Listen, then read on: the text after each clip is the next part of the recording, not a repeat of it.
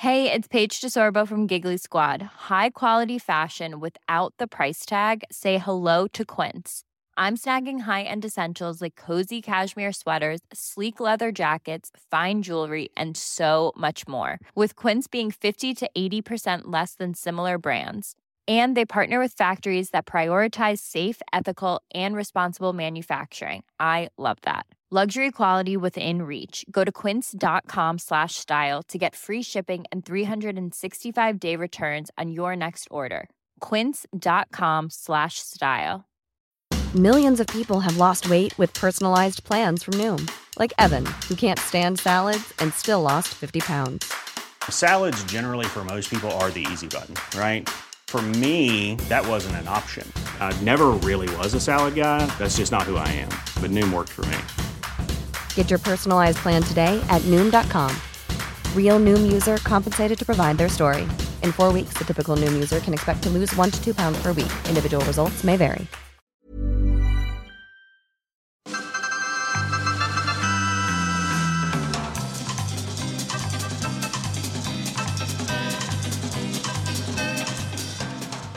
Välkomna till Vetenskapspodden Forskarna och jag. Mitt namn är Magnus Erlandsson och i det här avsnittet samtalar jag med Torsten Jansson, forskare inom islamologi och lektor vid Centrum för Mellanösternstudier vid Lunds universitet. What happens in Saudiarabien stays in Saudiarabien. Ja, lite så har det varit i flera hundra år, men inte nu längre. Förändringens vindar blåser i Saudiarabien och de senaste två åren har en räcka märkliga, bisarra och makabra händelser inträffat som fått världen att baxna. Som att den libanesiska premiärministern tvingas meddela sin avgång i TV vid ett besök i landet. Och att förmögna saudiska prinsar och företagsledare luras till ett lyxhotell Riyadh och låses in på order av Saudiarabiens starke man kronprins Mohammed bin Salman. Och så förstås det makabra mordet på journalisten Jamal Khashoggi som mördas och styckas på ett konsulat i Istanbul i oktober i år. Varför händer allt detta nu? Och vad är den underliggande drivkraften? Det handlar såklart om olja. En ändlig resurs som kommer att ta slut en dag. Till och med i landet Saudiarabien. Trevlig lyssning!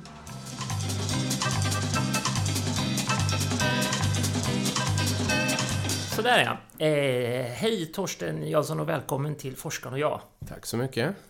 Du, idag är det en sån här, eh, vad jag tycker är en klassisk eh, höstdag i Lund och, och vi sitter här i en ganska klassiskt eh, Lundakvarter på Fingatan 16 nära Botan. Stämmer det. Hur är det att sitta i dessa klassiska akademiska kvarter? Det är faktiskt väldigt trevligt. Vi har ett lite mindre forskningscentrum som heter Centrum för Mellanösternstudier. Och vi har huserat här i ungefär 7-8 år vid det här laget. Och eh, man befinner sig i en fin liten villa där man har nära kontakt med kollegorna och ständiga samtal om vad som sker i Mellanöstern och inom vetenskap. Så att det, och våra studenter är här väldigt mycket också, så det tjänar sina syften i högsta grad. Ja, du, så här. Jag, normalt sett så brukar jag försöka göra en, en tämligen god research inför mina samtal här i Forskarna och jag. Men i det här fallet så kände jag att uppgiften på något sätt var eh, övermäktig. Det, det här med att läsa på om Saudiarabien, det, det är så stort, för mig är det så stort. Det är så här religion och det är historia och det är politik. Ett Stort område att greppa. Så och jag hade säkert också gått i en massa fördomsfällor och sådär. Så den här gången så, så tänker jag tillåta mig att ikläda mig rollen som den lite obildade mannen på gatan. Så. Eh, och jag tänker också att det är många som kan identifiera sig med mig, för jag tror, det här är min eh, uppfattning, att vi i Sverige har ett dålig koll på vad som händer i och hur det går till i Saudiarabien. Mm. Så eh, håller du med lite om den här bilden att vi är lite Saudiarabien-illiterata här? Ja, det, kanske, ja, det kan nog hända. Eh, dels så finns det väl fortfarande så att det är ganska stora luckor i då den gemene personens kunskaper och förståelse för Mellanöstern generellt, för islam som religion, som muslimer, som eh, ja, beteckning överhuvudtaget, som är en ganska konstig beteckning. Vi, vi använder oss ju av, av, eh, beteckningen muslimer för att beskriva människor från Mellanöstern. Det vill säga vi använder en religiös kategori.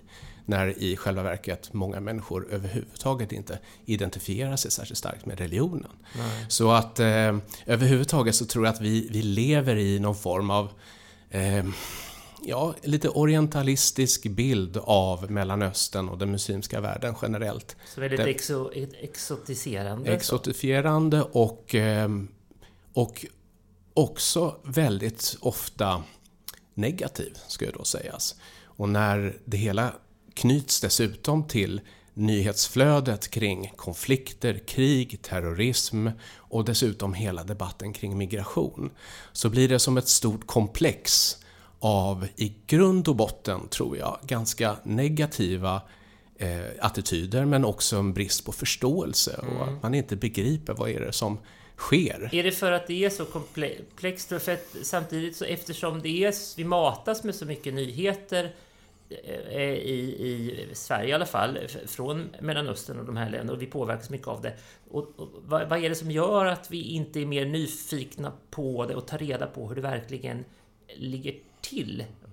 Mm. Ja, det, det, är en stor och en svår fråga. Jag vet inte om jag har något riktigt bra svar på den. Men jag tror att det här, när vi sköljs över av nyheter och ofta då konfliktrelaterade och negativa nyheter så kan det också infinnas en väldigt stor trötthet. Och att man känner som att det här är, det här är bara allmänt elände och det här är för stort för mig att greppa.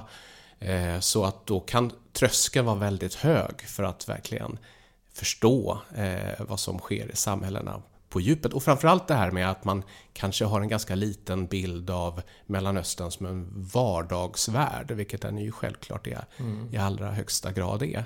Och sen så turismen, om man tänker på den, till länder i Mellanöstern, den är för det första inte särskilt stor och när den väl sker så kanske det är till så här gated communities och resorter i Egypten vid Röda havet eller till Israel Eh, så att då blir också en väldigt skyddad verkstad. Mm. Så att jag tror att den vardagliga kontakten med det som sker i Mellanöstern är, ganska liten. Ja, Finns det en överdriven eh, rädsla, eh, tycker du, att semestra i nu, vet jag, det blev väldigt generaliserande, men till exempel så har jag själv tänkt tanken så här. Det var spännande att åka till Teheran och se eh, i Iran. Finns det någonting som säger att jag borde låta bli att göra det egentligen? Absolut ingenting. Nej, Nej. absolut ingenting. Nej. Nej. och det, så är det med de eh, allra flesta platser ja. fortfarande i Mellanöstern. Det är klart att vi har konfliktzoner som är direkt farliga att vistas i. Vi har eh, delar av vissa städer som kan vara riskabla att, att, eh, att, eh, besöka. Men så är det ju runt om i Europa också, eller i USA verkligen. så att säga. Så att, mm. Du, om, om vi går tillbaka till, för vi ska ju framförallt prata om Saudiarabien, är min tanke här. Om, vad, vad, finns det för fördomar? Vilka fördomar tror du är, är vanligast om Saudiarabien hos, hos oss svenskar och västerlänningar i stort? Ja, genom att det har ju blivit väldigt tydligt tror jag för gemene man att Saudiarabien är väldigt unikt och speciellt i även inom den muslimska världen så kanske det finns en, en bild då av ett traditionellt bakåtsträvande samhälle som inte alls är i takt med vår tid. Ehm, att det är en religion som genomsyrar alla aspekter av människors liv och dessutom på ett förtryckande sätt. Samtidigt ska det ju sägas att en hel del i de här uppfattningarna är ju fullständigt korrekta. Man ska ju, bara för att det kan finnas en brist på förståelse för djupare aspekten av, av eh, liv och kultur i Saudiarabien betyder ju inte att man ska ha överseende med de systematiska övergrepp mot mänskliga rättigheter som sker i Saudiarabien, som har skett i Saudiarabien under lång tid och som kommer fortsätta ske. Mm. Men, men, men, är det någon, någon, kan du nämna någon fördom sådär som, att, som man kan avfärda direkt så här, men så är det inte som vi går och tänker på, så här är det i Saudiarabien? Jag tror så här, att man har en bild av att religionen är det som så att säga eh, täcker över allting i en människas ja, existens. Vi tänker att... Våt filt över hela Ja, precis. Att, eh, till skillnad från hur vi förhåller oss till vår kristna kultur, eller vårt kristna arv som en, någonting som kanske inte är så särskilt betydelsefullt, så tänker vi oss att muslimer generellt, men framförallt kanske då i Saudiarabien, att det är människor som i livets alla detaljer är definierade av sin religiositet och religionens regler och lagar. Mm. Och så är det inte. Mm. Dessutom att eh, Mellanöstern generellt tenderar eh, beskrivas som definierad av just av religion när det då är ett, ett, eh, på många sätt ett modernt och ett globaliserat eh, samhälle, ett ekonomiskt system som många andra. Men här är ju också då Saudiarabien ganska speciellt unikt, men det kanske vi kan komma tillbaka ja, nej, men jag till. tänkte, det var ju en följdfråga på det, om man, om man ska jämföra Saudiarabien med andra muslimska länder. Hur, hur, på vilket sätt avviker det i den kontexten och sticker det ut där? Mm, det gör det Det gör det absolut och det har, eh, det har stora både historiska och eh, religiösa eh, bakgrundsfaktorer. Saudiarabien är unikt i den islamiska världen, i den muslimska världen, genom att det då bygger på vad vi brukar kalla den wahhabistiska ideologin. Och det var en ideologi som eh, dök upp på 1700-talet med en reformator som hette Ibn Wahhab, som eh, bildade en allians, en union, med en av familjerna i på arabiska halvön, nämligen familjen Saud. Och de två krafterna, den religiösa, strikt konservativa, pietistiska rörelsen och den politiska rörelsen, eh, eller den, den, den, familjen helt enkelt, Saud, bildar då en allians och har sedan dess definierat väldigt mycket av vad som skett, eh, skett i Saudiarabien. Det var en lång process och eh, de här eh, huset Sauds framgångar har gått lite upp och ner. Men till sist så lyckades ju då staten etablera sig och helt och hållet då baserad på den wahhabitiska ideologin. Och den skiljer sig väldigt mycket åt från andra ideologier och andra eh, islamiska länder i sin starka konservatism, där man betonar en sunni islamisk konservativ tolkning av religionen som tenderar vara bokstavsartad i sin förståelse av exempelvis av Koranen och Koranens bud och en, och en strikt tillämpning av religiösa principer i samhällslivet. Och det där ser vi på väldigt få andra ställen mm. i, i eh, Mellanöstern idag. Så eh, kan man säga att Saudiarabien är ett av, eller det mest konservativt muslimska land i världen? Definitivt ett av dem, mm. i allra högsta grad.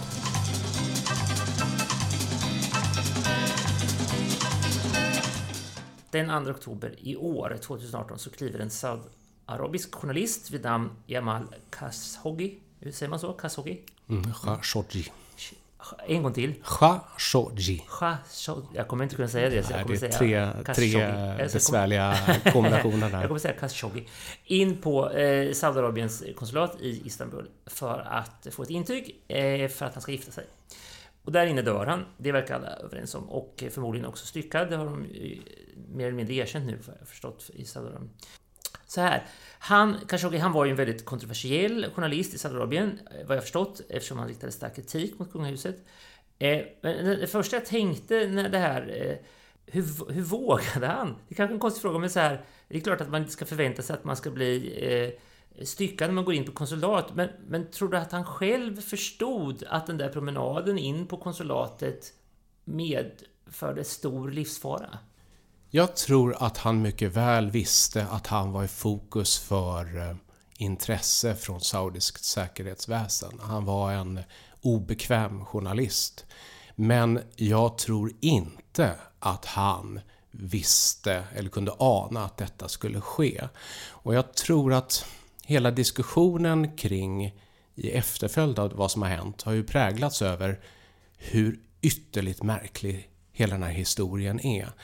Därför att det är ju inte bara en saudisk journalist utan det är då en amerikansk, en i USA boende och verkande journalist med amerikanskt green card som eh, i ett helt civilt ärende för att då förbereda sitt eget äktenskap med en turkisk kvinna eh, går in på en skyddad zon som ett konsulat faktiskt ska vara i en annan stat, alltså i Turkiet.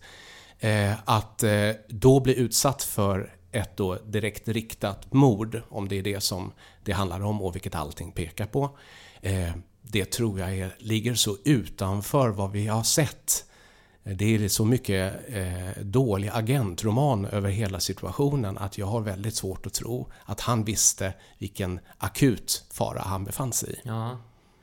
För att det, är, det, det verkar ju lite nästan klumpigt. Eh, hela händelsen och hur, hur det har skötts, att de trodde att de skulle komma undan med det. Eh, I den här podden, trots att man är forskare, så får man ibland till, tillåts man att, gissa och spekulera. Fast det är ovanligt för forskare att få göra det. Men vad, vad tror du själv hände? Tror du att det var eh, planerat eller blev det eh, något tumult där inne som, som ledde till det här? Om du bara får gissa.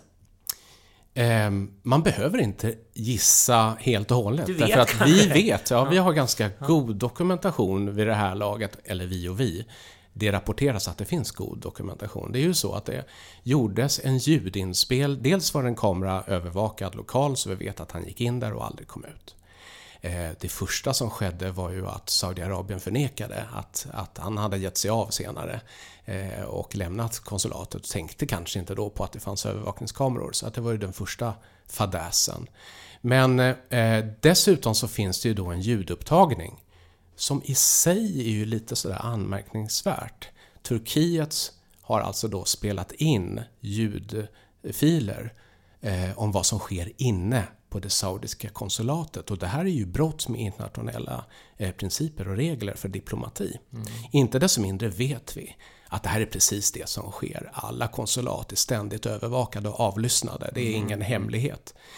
Eh, Det som då blir intressant här, eh, det är mycket som blir intressant, men ett, en faktor som, som gör det här än mer, ska vi kalla det pikant, det är ju hur ska Turkiet agera här? Turkiet är dels en, ska vi kalla det en djup konkurrent till Saudiarabien vad gäller initiativet i den islamiska muslimska världen idag. Eh, Så att det finns em, en, en ganska lång bakhistoria av eh, em, ömsesidigt missnöje mellan Turkiet och Saudiarabien. Å ena sidan är Saudiarabien viktigt. Saudiarabien är det symboliska centrat för den islamiska religionen genom att man då är värd för de två heligaste orterna, Mecka och Medina. Och man arrangerar vallfarten där varje år. Eh, Erdogan, presidenten i Turkiet och ledare för AKP som är ett moderat islamistiskt parti, har under de senaste decennierna försökt markera sig själv som religionen islams försvarare och champion så att säga internationellt. Eh, vilket gör att han har haft en ganska vördnadsfull hållning till Saudiarabien också. Så man kan, många noterade att Erdogan var osedvanligt tyst i början. Han ställde provocerande frågor. Men han gick inte ut och sa detta är ett ramaskri, vad har hänt? Eh, särskilt tydligt. Inte förrän senare. Och då kan man fundera över, om man då ska spekulera och gissa, vad är det som har, varför det? Och jag tror man kan tänka i termer av att han gav saudierna chansen.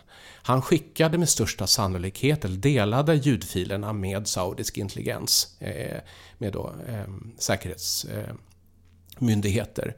Eh, så att de visste vilken sorts bevisning eh, Turkiet faktiskt eh, satt inne med. Och väntade då på att få någon form av respons från Saudiarabien. När det inte kom och när kronprinsen Mohammed bin Salman fortsatte i det här enormt arroganta förnekandet så försatte han den här chansen att lite grann rädda ansiktet. Jag tror att han hade kunnat göra det under en, under en tid. Men det gjorde han inte. Och eh, Trump var också väldigt tillbakadragen egentligen därför Trump vårdar sin egen relation. För Saudiarabien är en av de viktigaste handelspartnerna Men jag med, tänkte med också vapen. på det, för då, där har man förstått att det finns ett ekonomiskt intresse, men vad har Turkiet för ekonomiskt intresse med Saudiarabien? Är det också viktigt för dem? En Mycket. viktig handelspartner? Det är en viktig handelspartner, det är det absolut. Men det är kanske framförallt som en då ehm, en eh, i den här konkurrensen om det islamiska ledarskapet, det självpåtagna islamiska ledarskapet som är, som är den viktigaste punkten.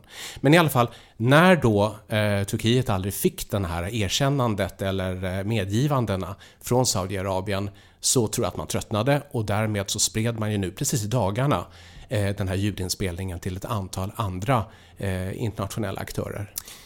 Du, du, du, har nämnt här eh, kronprinsen Mohammed bin Salman som då anses vara Saudiarabiens eh, eh, starke man.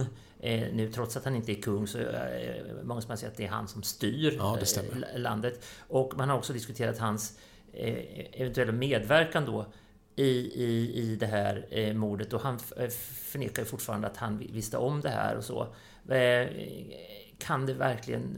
Det låter väldigt orimligt att han inte kände till det här. Ja, men där, där är det väl väldigt svårt att dra några eh, ordentliga slutsatser. Det är svårt att veta exakt hur högt eh, det här gick. Men att det var ett dåd som på något sätt har planerats av eh, i Saudiarabien det råder det nog väldigt lite tvivel om och det finns också indikationer på ljudinspelningar som säger att vi har klarat av uppgiften som mördarna eh, ska ha sagt och det finns inspelat. Mm. Så att på något sätt var det här ett beställningsmord, det måste vi utgå ifrån och allting pekar på det. Men sen så blir det en fråga, hur högt går eh, kunskapen. Det är lite som Nixon-affären. Mm, mm. Var Nixon själv medveten om vad som hände i Watergate eller inte? Det mm. blev knäckfrågan. Och frågan är, kommer vi någonsin få veta det? Det är mm. väl högst tveksamt. Mm. Vad, eh, att det, har, det faktum att det har skett och att det nu är Mohammed bin Salman som är i praktiken vid makten. Ska det ses som ett tecken på att, att det är att att det här var symptomatiskt på något sätt för hans ledarskap. Eh, att det här är början på en ny era med hårdare tag mot yttrandefrihet och, och eh, den här typen av nonchalans emot mänskligt värde och så. Det finns ingen som helst anledning till att förnya det därför att Saudiarabien har konsekvent varit nonchalant i båda de frågor som du nämner. Mm. Man har inget intresse av att egentligen stödja mänskliga rättigheter som ett egensyfte.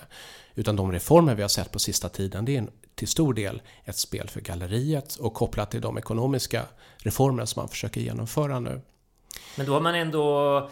Nu är det så flagrant och så, och, och så att det syns gentemot om, omvärlden. Tidigare har man inte försökt sköta det lite mer snyggare mm, på hemmaplan. Mm, mm. Eh, eh, men nu får du väldigt mycket fokus från omvärlden.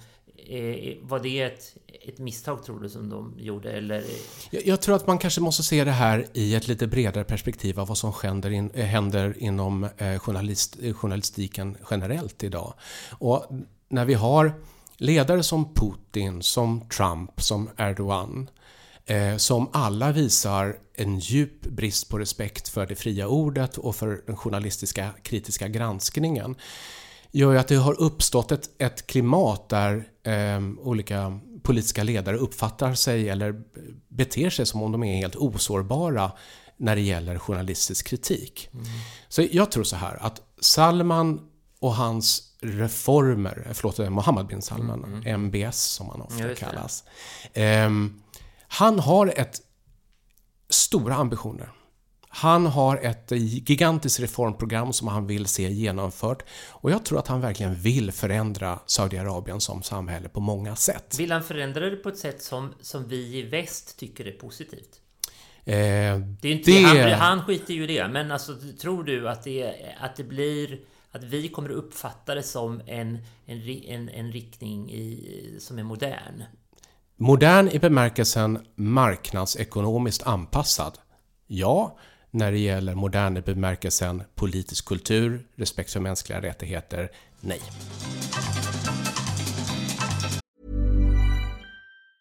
It's that time of the year. Your vacation is coming up. You can already hear the beach waves, feel the warm breeze, relax and think about work. You really, really want it all to work out while you're away. Monday.com gives you and the team that peace of mind. When all work is on one platform and everyone's in sync, things just flow wherever you are. Tap the banner to go to Monday.com. Many of us have those stubborn pounds that seem impossible to lose, no matter how good we eat or how hard we work out. My solution is plush PlushCare. PlushCare is a leading telehealth provider with doctors who are there for you day and night to partner with you in your weight loss journey. They can prescribe FDA-approved weight loss medications like Wagovi and Zepbound for those who qualify. Plus, they accept most insurance plans. To get started, visit plushcare.com slash weight loss. That's plushcare.com slash weight loss. Hey, it's Paige DeSorbo from Giggly Squad. High quality fashion without the price tag. Say hello to Quince. I'm snagging high-end essentials like cozy cashmere sweaters, sleek leather jackets, fine jewelry, and so much more. With Quince being 50 to 80% less than similar brands. And they partner with factories that prioritize safe, ethical, and responsible manufacturing. I love that. Luxury quality within reach. Go to quince.com slash style to get free shipping and 365 day returns on your next order. Quince.com slash style.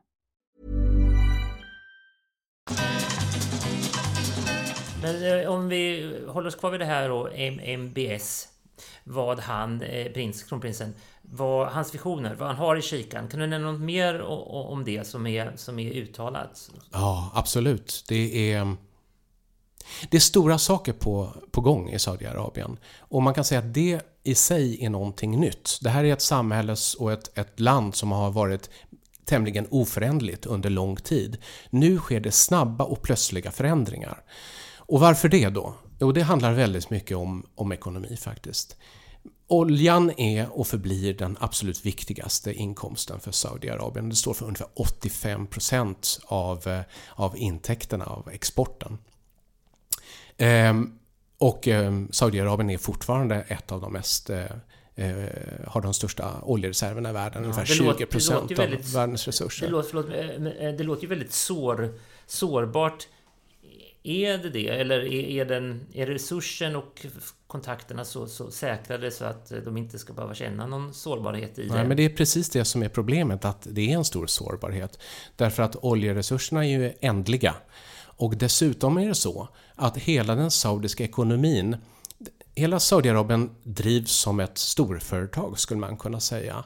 Och det, det är inte ett privat ägande av oljan utan det är statligt ägande. Och det gör att i princip alla är an, statligt anställda. Så det gör att Saudiarabien har väldigt stora statliga utgifter för sina anställda. Dessutom har man en mycket ung befolkning. Ungefär 70% är under 30 år idag. Och man har då hundratusentals studenter som befinner sig utomlands och hundratusentals studenter som varje år vill träda in på den saudiska arbetsmarknaden. Så arbetsmarknaden, eh, arbetslösheten håller just nu på att bli ett gigantiskt problem i Saudiarabien. Eh, tillväxten avstannar. Oljans pris har sjunkit drastiskt sedan 2014 vilket gör att inkomsterna blir mycket mindre. Och man, har då, man befinner sig just nu i en akut pengakris helt enkelt. Man behöver få in pengar. Så, och dessutom vet man att man måste ställa om ekonomin. Så därför så lanserades det här eh, 2030-programmet som, som syftar till avregleringar, att den statliga byråkratin ska bli mindre, att olika subventioner ska bli mindre, eh, åtstramningar på olika sätt. Eh, det har föreslagit att man skulle höja priser på vatten och ett antal olika eh, åtgärder. Dessutom, vad man verkligen vill göra, det är att ställa om ekonomin till att bli dels nya nya verksamhetsgrenar, men också att få en större privatekonomi. Och då behöver man, för att då tillgodose den här stora arbetsbristen som finns, men dessutom då för att få fart på ekonomin. Så vad man behöver idag är investeringar. Så man försöker eh, attrahera internationella investerare att satsa pengar i Saudiarabien. Det är bland de viktigaste sakerna. Och då ska man minnas att Eh, idag så är ungefär 30% av arbetsmarknaden i Saudiarabien det är migrantarbetare som i princip jobbar i, inom oljeindustrin och i, i hem eh, som eh, olika typer av eh, eh, städhjälp, ta hand om barn och så vidare. Eh, som är då migrantarbetare från, från framförallt eh, eh, från Filippinerna, Malaysia, Ja, från Indonesien och så vidare. Mm. Ehm, så de här yrkena, de är ungefär en femtedel i lönenivå i förhållande då till de löner som statsanställda har. Så saudier som kommer in på arbetsmarknaden, de förväntar sig höga löner, goda förmåner, alla typer av eh, bidrag som, som man fortfarande får. Och det kommer Saudiarabien helt enkelt inte ha råd med. Utan, men man kan heller då inte helt och hållet marknadsanpassa. Därför att då skulle det ju vara företagen som sätter priserna för lönearbete.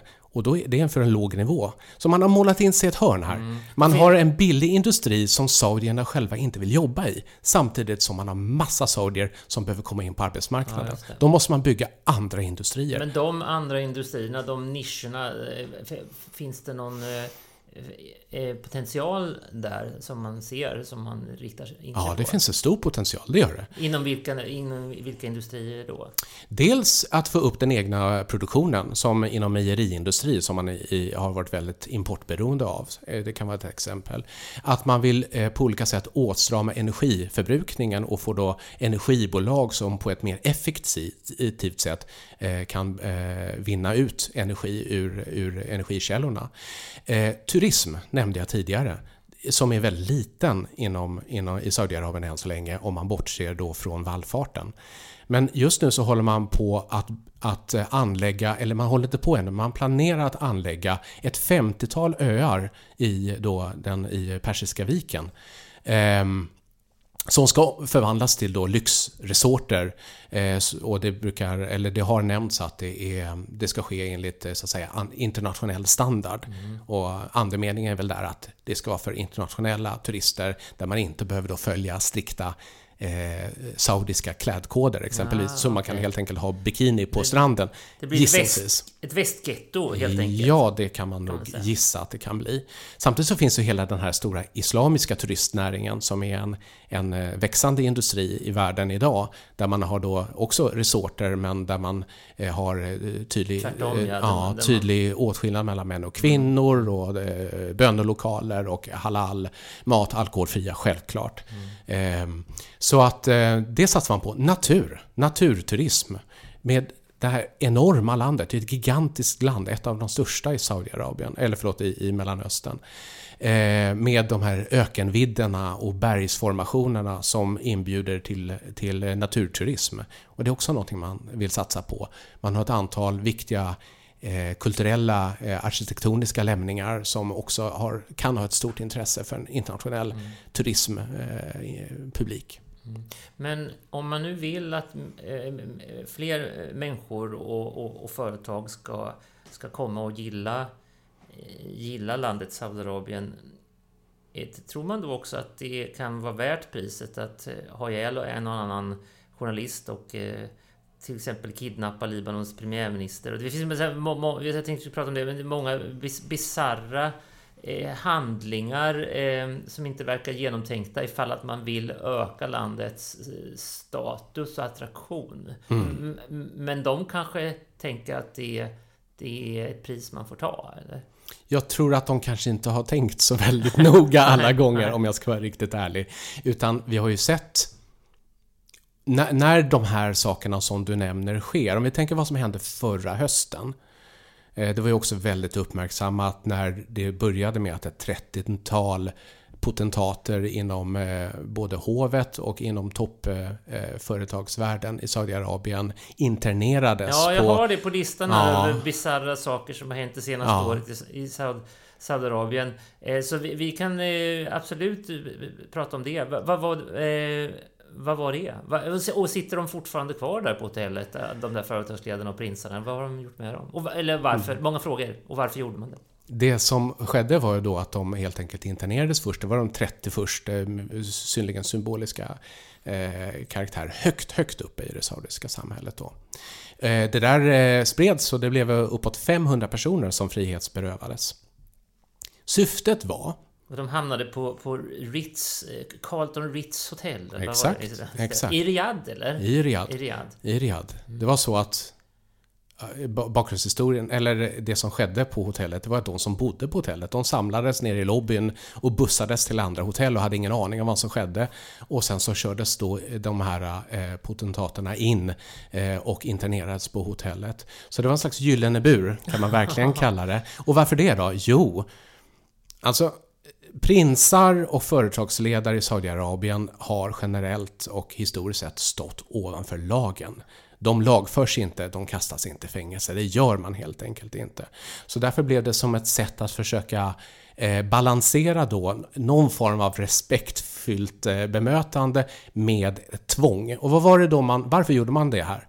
Därför man behöver pengar det har inte gått särskilt bra än så länge i att då få loss mer ekonomiska medel. Och de här idéerna om att höja vattenpriser har lett till stora protester och dessutom bara en droppe i havet. Så det var en kidnappning? Det här var en kidnappning. Det var en, det här var, det var en, en lösensumma som skulle till för att de skulle släppa? Alltså. Ja, det var en lösensumma och det var inte vilken lösensumma som helst.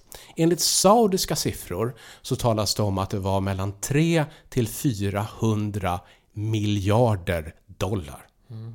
Det är alltså ungefär tre till fyra gånger större än den svenska statsbudgeten.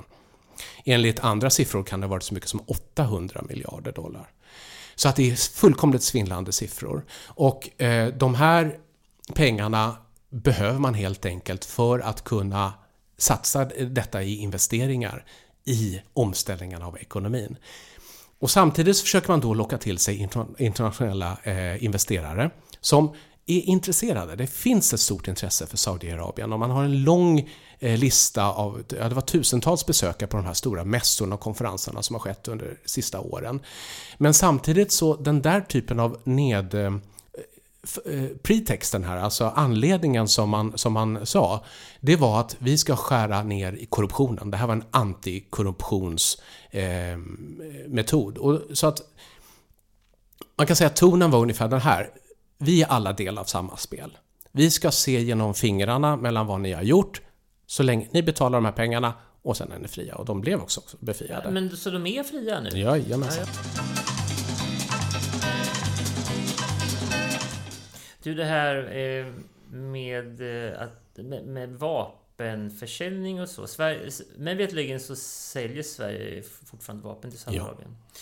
Och så oavsett vad man tycker om det så, så undrar jag lite så här, kan, kan vi i lilla Sverige påverka länder som Saudiarabien att ändra sig i frågor om, om västerländska värderingar? Kan, liksom, eller är det, är det bara att banka huvudet blodigt i någon slags saudisk vägg? Eller kan man...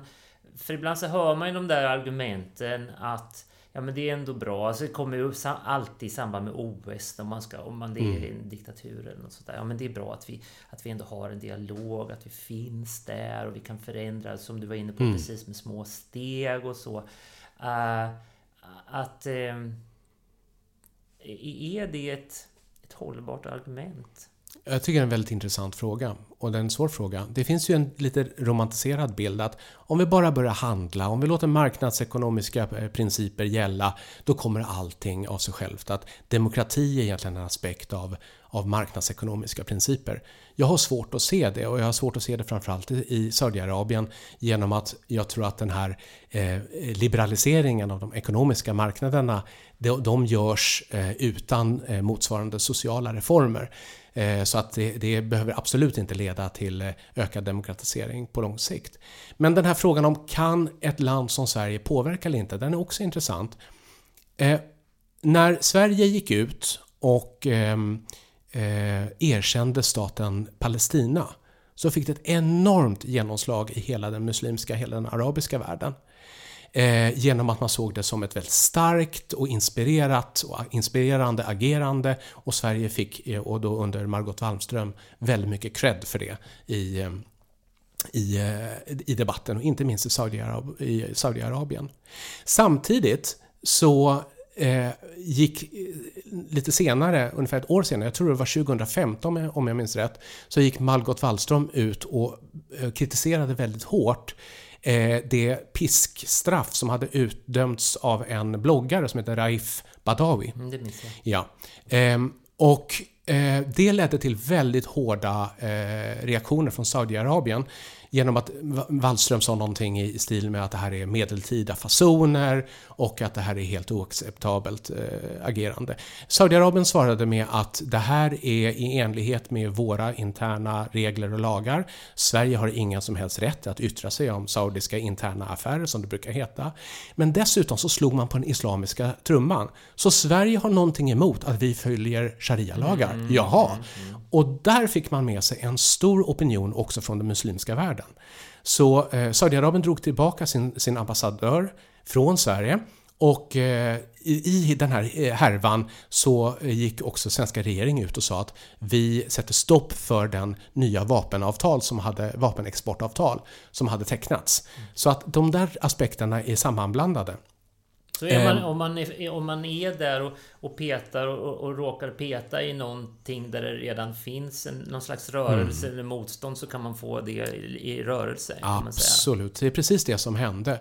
Så att ehm, eh, regeringen var sen tvungen att skicka ner eh, Björn von Sydow som ett sändebud i Saudiarabien som fick förklara att Sverige har inte förolämpat islam som religion, det är ett missförstånd. Och, det, och kungen var inblandad. Och, så, så, att man lyckades, man kom sen med uttalanden om att, att eh, nu är eh, relationen normaliserad, Saudiarabien förblir en viktig handelspartner och så vidare. Så att vi är back to scratch vad gäller det. Samtidigt så kan man ju verkligen undra eh, kring legitimiteten för Sverige att exportera vapen till en, en krigsförande nation ja, som Saudiarabien. Ja, det är ju många som gör det och, och vet du hur, bety, hur stor är den? Hur, hur betydelsefull är den för den svenska eh, krigsindustrin, eh, vapenindustrin, att den, att den fortsätter? Jag vet att, att de kontrakt som har tecknats är, det är stora och betydelse, alltså ekonomiskt viktiga kontrakt för Sverige. Så att det finns en ekonomisk eh, legitimitet där. Men alltså, diskussionen i Sverige handlar ju om att vi måste vara självförsörjande med vapen i största möjliga eh, grad för att bevara vår alliansfrihet. Ofta så framförs argumentet bara att om inte vi säljer Saudiarabien så kommer tyskarna, engelsmännen eller indierna sälja vapen till Saudiarabien. Så det är hugget som stucket. Det är enligt mig ett väldigt ja, svagt argument. Det håller jag fullständigt med om.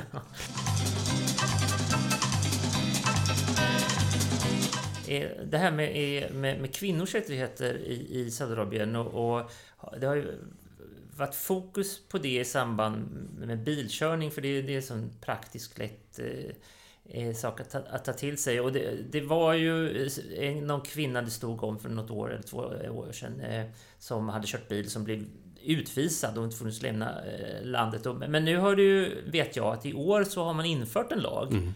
Eh, att eh, kvinnor ska få köra bil. Ja.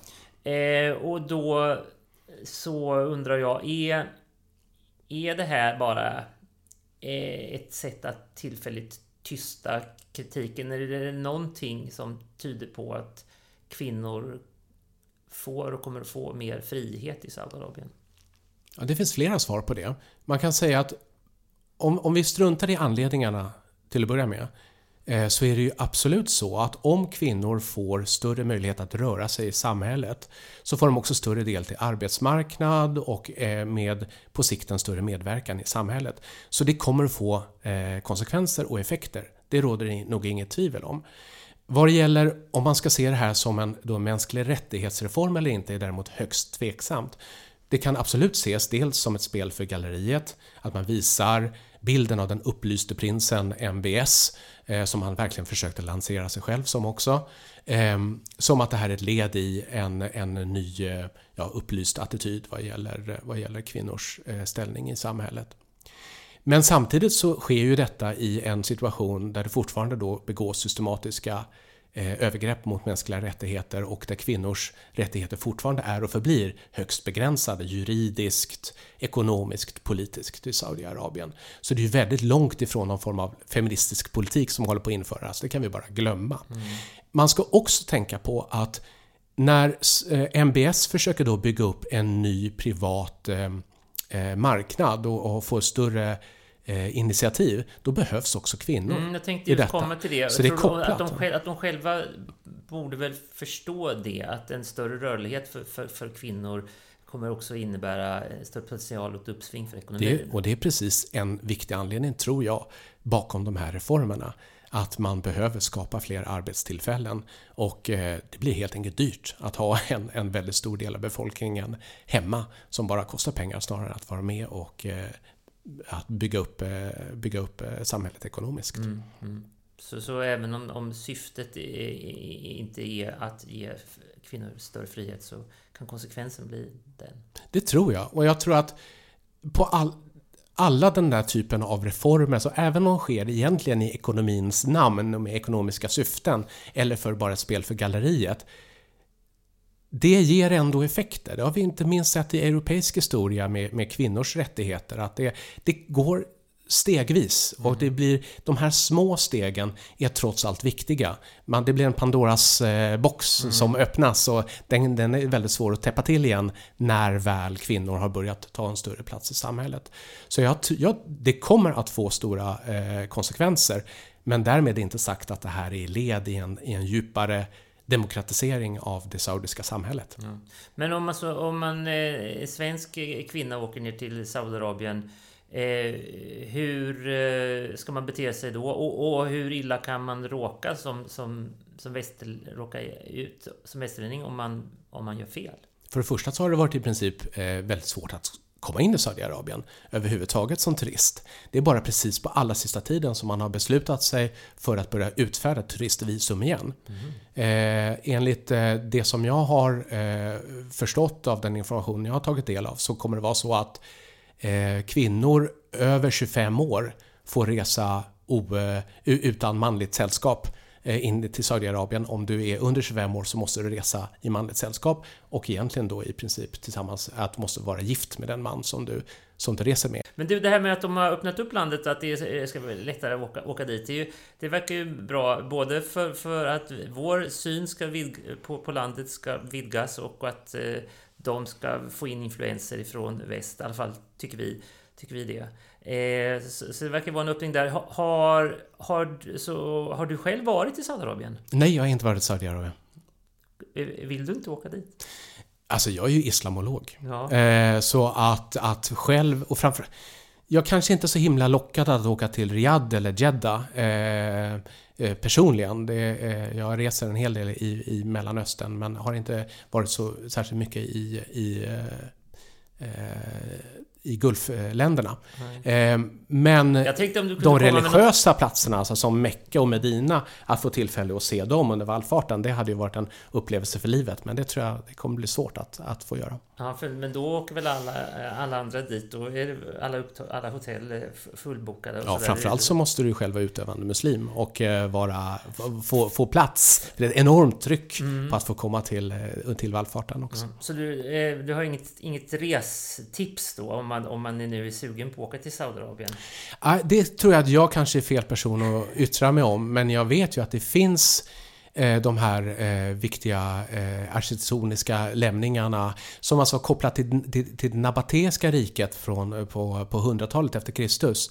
Eh, där, eh, där Petra var ju den viktigaste som ligger i Jordanien mm. av de här fantastiska palatsen inhuggna i sten. Det finns också på saudiskt territorium idag. Och det här är en av de här platserna som man lanserar som att det här kommer bli intressant ja, för internationella eh, turister. Vet du om det är dyrt att, att turista i Saudiarabien? Mycket dyrt. Ja. Hela den, eh, den eh, Persiska gulfen är eh, priser generellt är, är dyra.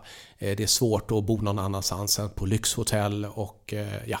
Eh, och framförallt så måste du Framförallt måste du ha bil. Mm. Du Men är, det så skil, mm. är det skilda priser också som det kan vara ibland? Att det är vissa priser för västlänningar och vissa priser för... för det för, vågar jag inte yttra mig om i, i detalj men, men jag tror att i de allra flesta fallen så lever man i eh, i så att säga, turistcentra, i så här resorter, framförallt i, i Qatar och eh, Förenade Arabemiraten, Doha, eh, som har blivit stora turistattraktioner på senare, senare tid. Eh, och därför är det nog ett, ett eh, ganska tydliga, eh, kanske inte turisttariffer specifikt, men eh, mer avgränsade platser där turister vistas i. med de här lyxanläggningarna, öken eh, vistelser och, och, så vidare. Men det är, det är inte billigt. Det, det är det inte. Du, jag tänkte vi skulle sluta där. Nu vet eh, i alla fall jag mycket mer än, eh, om Saudiarabien än vad jag visste för en, en timme sedan. Och det är jag övertygad om att våra lyssnare eh, också gör. Och jag är också sugen på att åka till, kanske inte specifikt Saudiarabien, men ändå eh, se mer av, av Mellanöstern. Ja, det, det finns det all anledning till att göra. Det håller jag väldigt med om. Tack så hemskt mycket Torsten Jansson. Tack själv.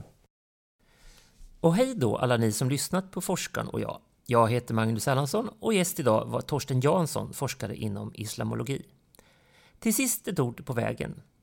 Jag tänker på det där som Torsten Jansson sa, att den största fördomen vi i väst förmodligen har om Saudiarabien är att alla där jämt och ständigt skulle gå omkring och tänka på religion och Gud. Att det inte är så. Att, att de som vi och alla andra på jordklotet har annat för stunden mycket viktigare saker att fundera på. Som när en eksem ska gå bort eller när rörmokaren ska dyka upp och laga toaletten eller vilka man ska bjuda på sin 40-årsskiva. Sånt som är vardagen, sånt som är livet. Och om Merkel och Trump och Löfven och Putin och även Mohammed bin Salman hade haft den insikten mer top of mind hade det varit mycket enklare att komma överens om saker. Hej då!